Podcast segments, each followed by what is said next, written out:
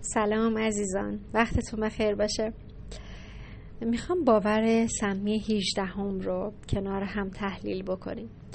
دکتر لازاروسی کتاب چل فکر سمی میاد باور 18 هم رو این شکلی مطرح می‌کنه که خیلی اوقات از کودکی به ما تزریق شده که هر کاری که می‌کنی باید مورد تایید والدینت باشه. وگرنه مطلوب نیست و آینده خوبی نداره و تو باید از وجدان بگیری.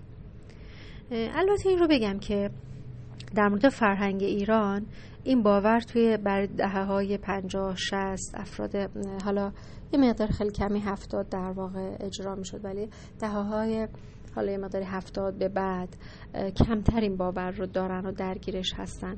حالا شاید از اون وره بوم افتادن. اونها هم یه جورایی احساس می‌کنن هرچی خودم صلاح بدونم. نه من همیشه به مراجعان رو تاکید می‌کنم که دو طرف طیف یک رفتار آسیب زننده است و مخربه. باید متعادل باشیم. این که فکر کنی هر کاری می‌کنی باید مورد تایید والدینت باشه. این باعث میشه که خیلی از جنبه های وجودت پیشرفت نکنه. به خیلی از موقعیت ها دست نیابی خیلی از موفقیت ها رو کسب نکنی. ببینید احترام ارزش گذاشتن به والدین با اینکه مسیری که اونها می‌خوان ما بریم و خیلی این دوتا متفاوته.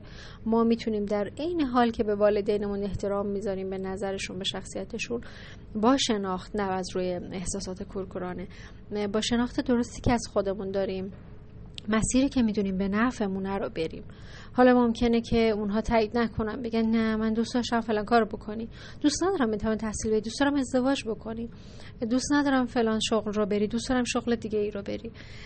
با چند نفر مشورت کنید و اگر باز دیدید دیدگاه خودتون درسته و خودرایی و تصمیم اشتباهی ندارید پدر مادر رو باید قانع کنید که این مسیری که در واقع در پیش رو دارید بیشتر سازگار با تیپ شخصیتی شماست و باید این رو در نظر بگیرید.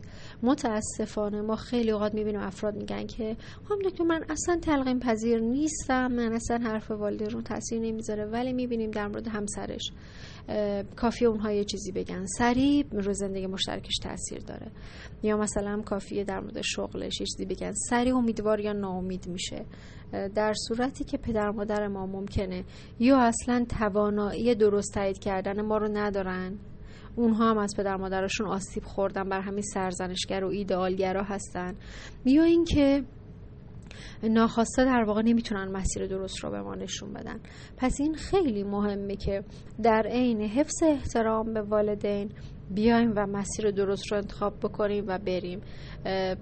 شاید من هزاران مراجعه داشتم که این رو به من مطرح کردن که رشته دانشگاهی رو خوندم لیسانسی گرفتم که هیچ علاقه ای ندارم.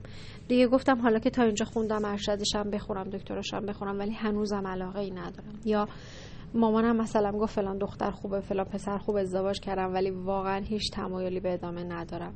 فلان شغل و به اصرار پدرم به خاطر که شغل ایشون بود ادامه دادم در واقع یا توصیه ایشون بود.